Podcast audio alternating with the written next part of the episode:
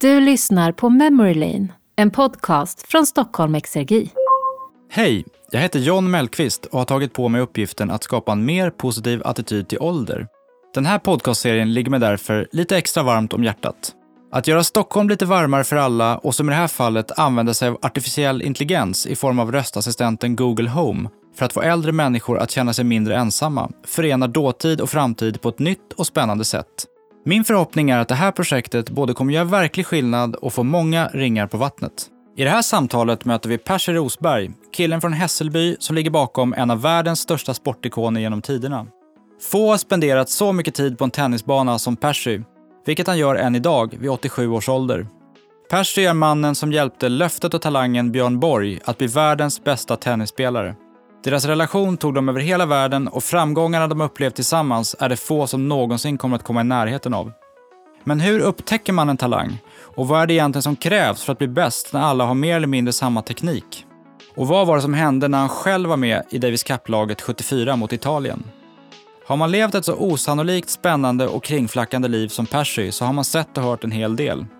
Det är med värme, respekt och insikt som man reflekterar och berättar om sitt liv, men också om nya utmaningar som kommer med åldern. Det här är ett spännande samtal med Percy och vår unika röstassistent Memory Lane.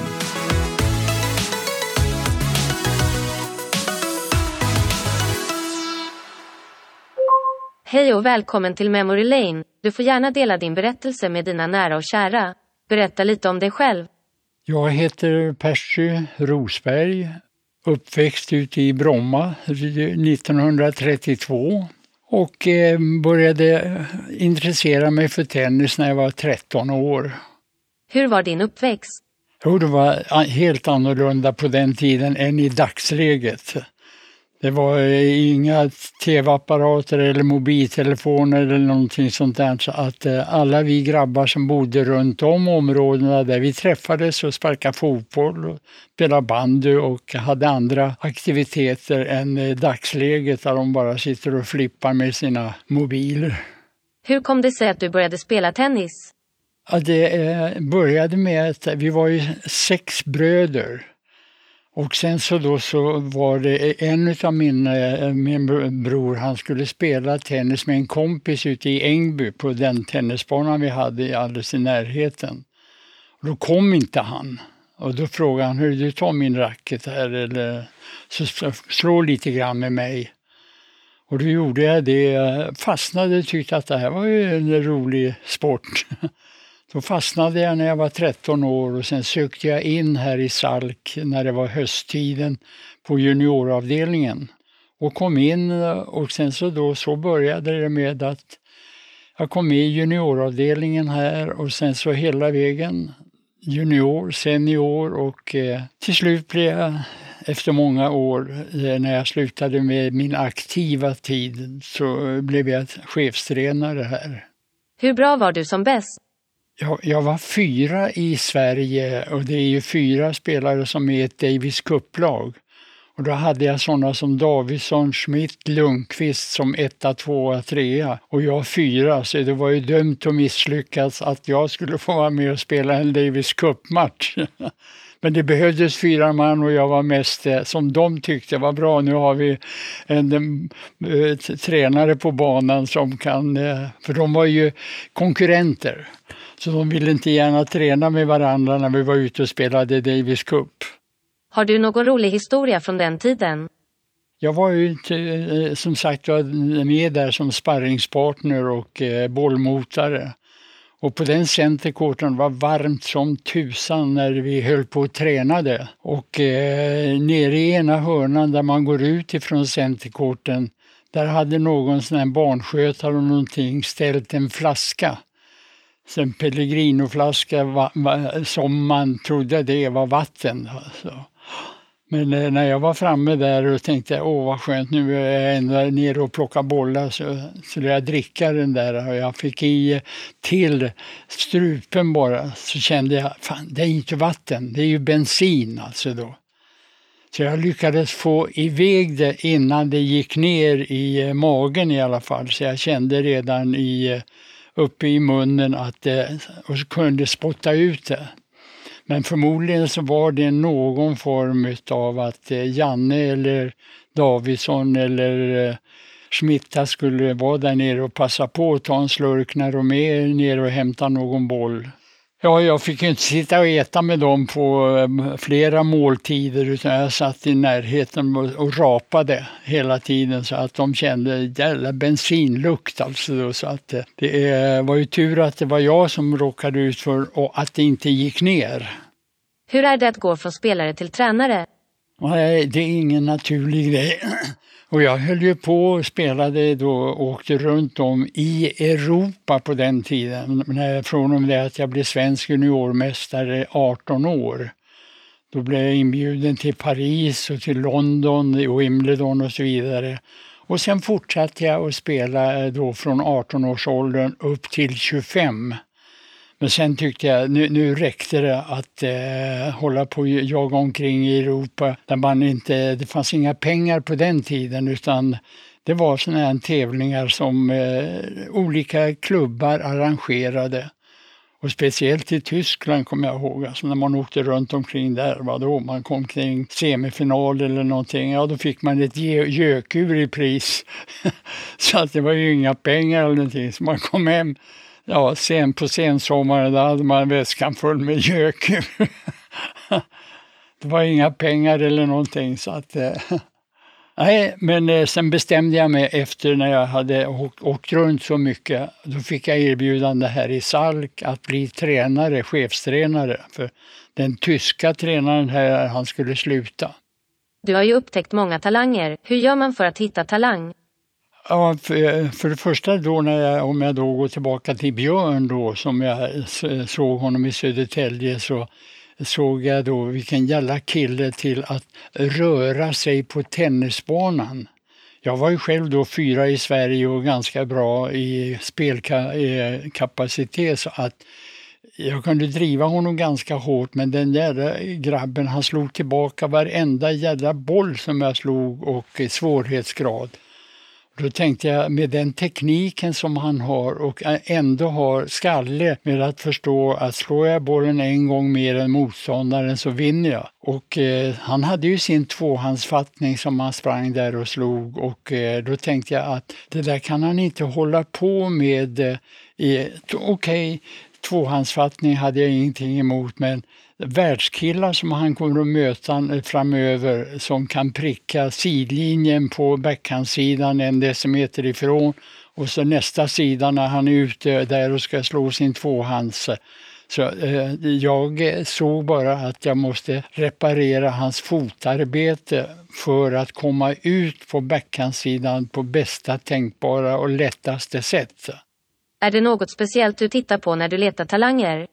Jag kan bara stå och titta här i foajén eller någonting om det är någon junior och så vidare, hur den går. Då ser jag den där, han har ju ett bra gåsteg.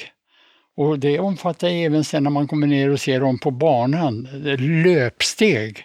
Att de kan röra sig bra på tennisbanan. Det måste man ha som nummer ett, alltså då, att inte det är några som är, är hopplösa med att inte... Tennisbanan är ju stor, så kan man få någons första delen och se att jävlar vilket fotarbete den och den har.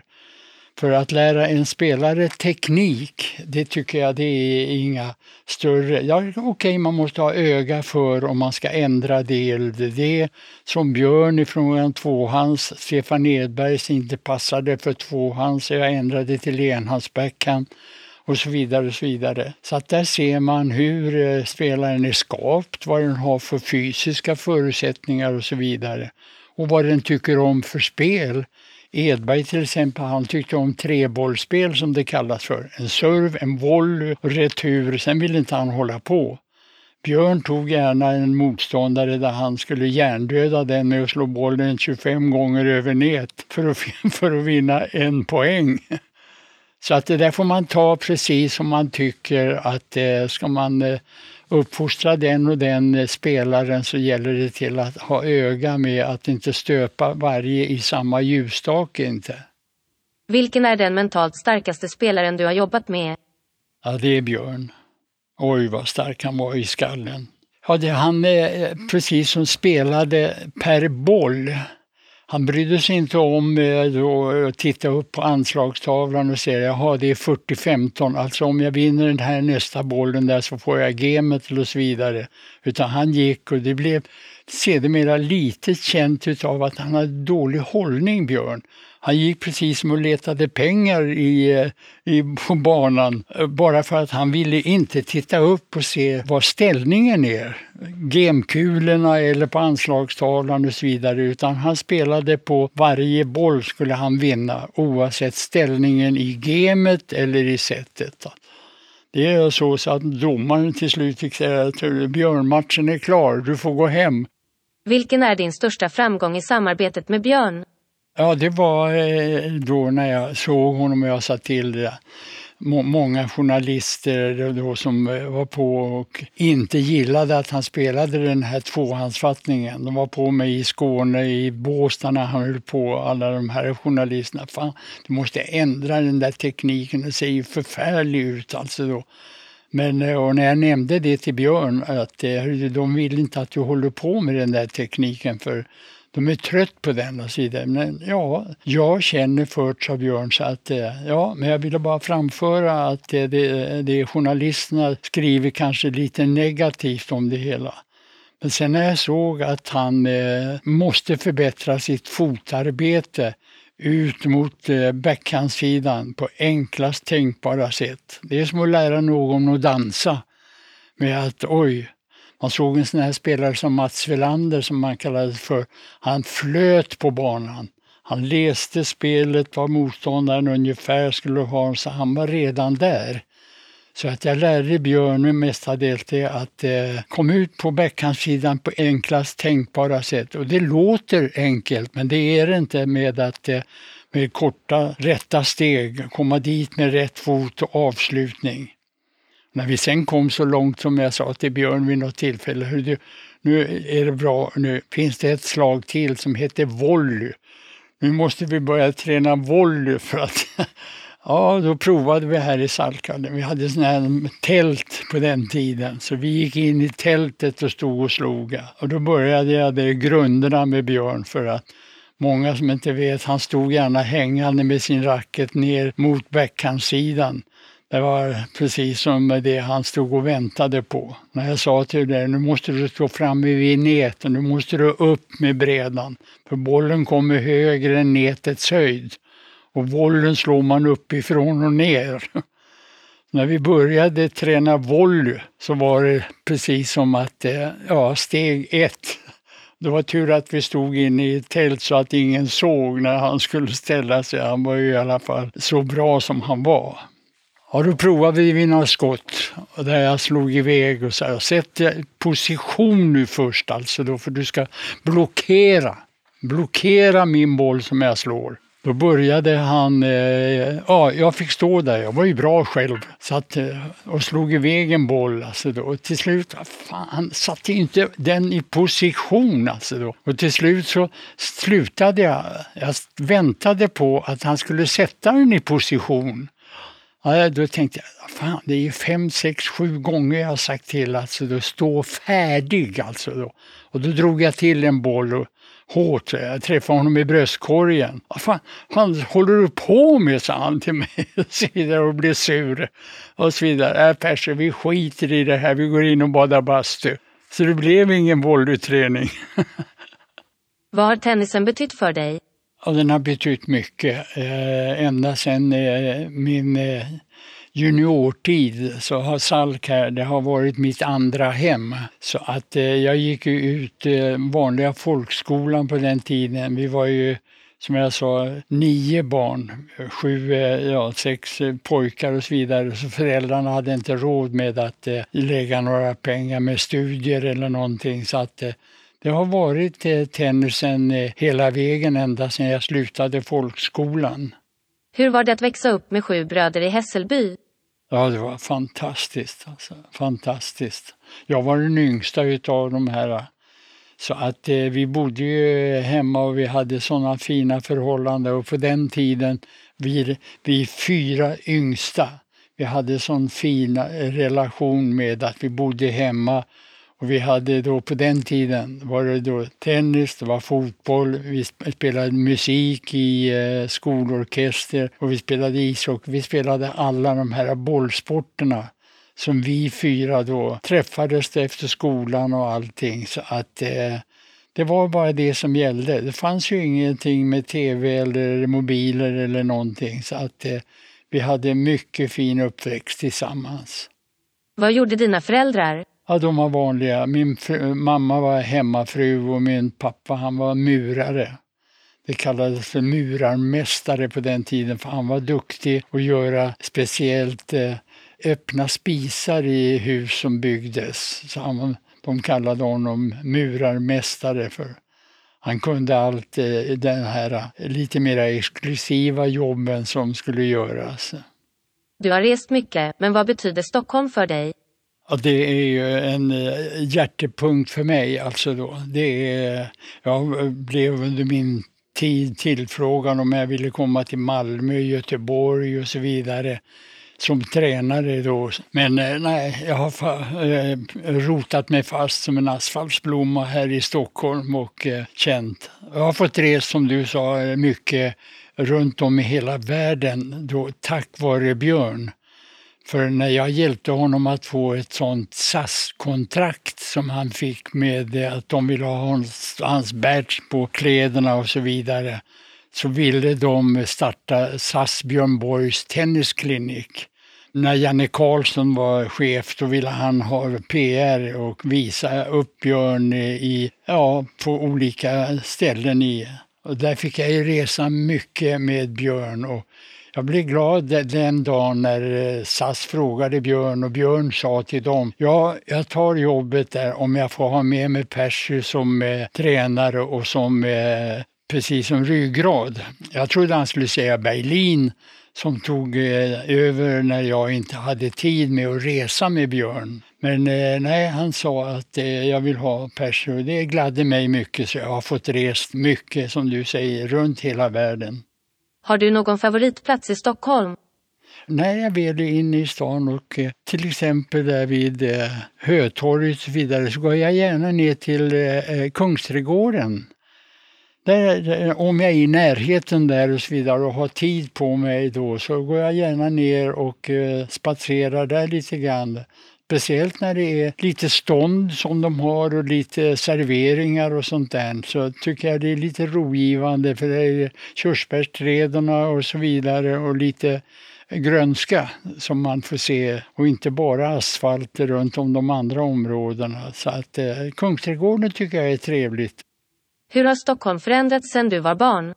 Ja, det är ju mera stress som jag tycker. Att det är precis som folk, eh, de går när man är inne i stan, åker jag mycket sällan, men när jag väl måste åka in till stan, jävlar de springer, det, det påminner ju om Tokyo när man kommer in till stan.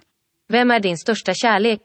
Ja, det är ju min hustru, får jag säga, för vi träffades när hon var 15 år och vi håller fortfarande kvar. Det Det är, jag tror jag, är 62 år vi har varit gifta.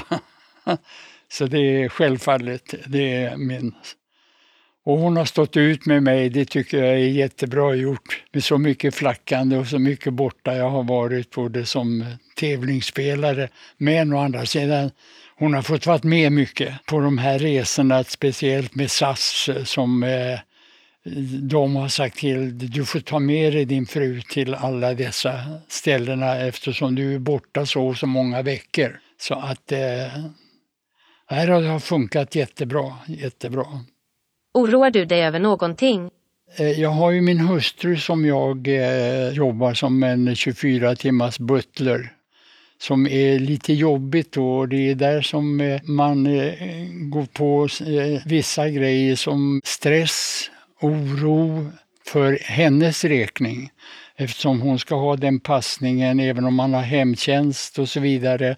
Så vad då, det låter bra. Fem gånger hemtjänst, alltså då en kvart varje gång de kommer dit. Det är en och en halv timme det. Sen har jag 22 och en halv timme kvar med att sköta om honom. Så den oron som eh, präglar en att eh, den här dagen har jag den och den uppgiften och så vidare Därför jag drar mig ner hit vid tillfällen för att se på tennis, träffa tränarna och kunna ta en lunch och så vidare och få lite avkoppling så att jag får hålla mig i lite jour med vad som händer här i klubben och eh, just se utvecklingen för våra salkspelare i alla fall. Hur är det att åldras? Ja, det är klart, man är ju eh, glad så länge man har ett sånt eh, sinne så att jag är glad för att eh, gå och skåda och titta på tennis när jag går förbi här inne i hallen och stanna upp och, och titta på juniorer. Och det kan vara äldre människor som jag tycker, vad roligt att den där människan som har kanske lite svårt för att röra på sig, men den står och spelar och den vill, eh, kan man säga, eh, den har fastnat för tennis. Så jag tycker det är jättetrevligt att kunna ha intresse för att titta på olika slags spelkategorier. Vad betyder ordet ensamhet för dig? Ja, det är ju en... Eh, när man blir äldre så här också eh, hela vägen där, eh, oavsett det gäller mig eller andra, man, man är lite grann mera ensam när man blir äldre, har slutat att turnera, slutat att eh, vara aktiv. Så eh, ensamheten får man lov att ta, men den känns inte så rolig när man eh, har, som man vet, och det är ju med alla, man har få vänner. Man har en jädra massa kompisar och eh, ja, känner en massa människor, men det är få riktiga vänner man har som man kan eh, ty sig till eller göra någonting med eller ha något eh, samtal med som eh, det är mycket få när man eh, blir äldre. Är det viktigt att ha någon att prata med? Det är viktigt jätteviktigt alltså då att man eh, inte går omkring och bär vissa, vissa grejer inombords som man känner att det, nu börjar det bli lite vulkan i kroppen. Nu måste jag få ha någon som jag kan eh, anförtro mig till och säga att eh, jag mår inte bra. Hur ser du på utbytet mellan de yngre och äldre generationerna?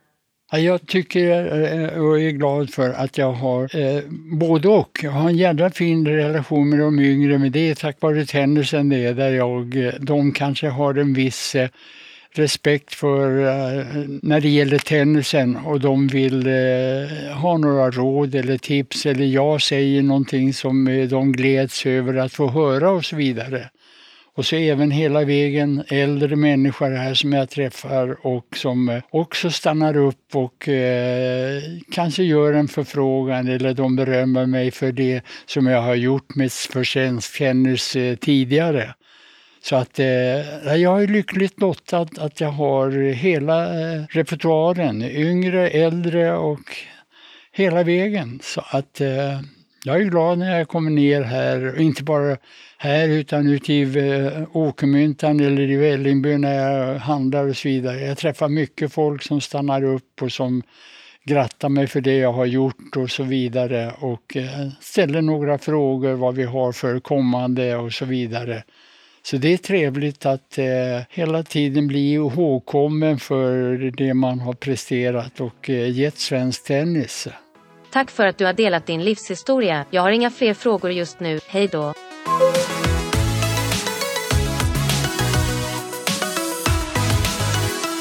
Det här var ett avsnitt från Stockholm Exergis podcastserie Memory Lane. Du kan lyssna på fler avsnitt med livshistorier på stockholmexergi.se memorylane eller i din favoritpodd-app.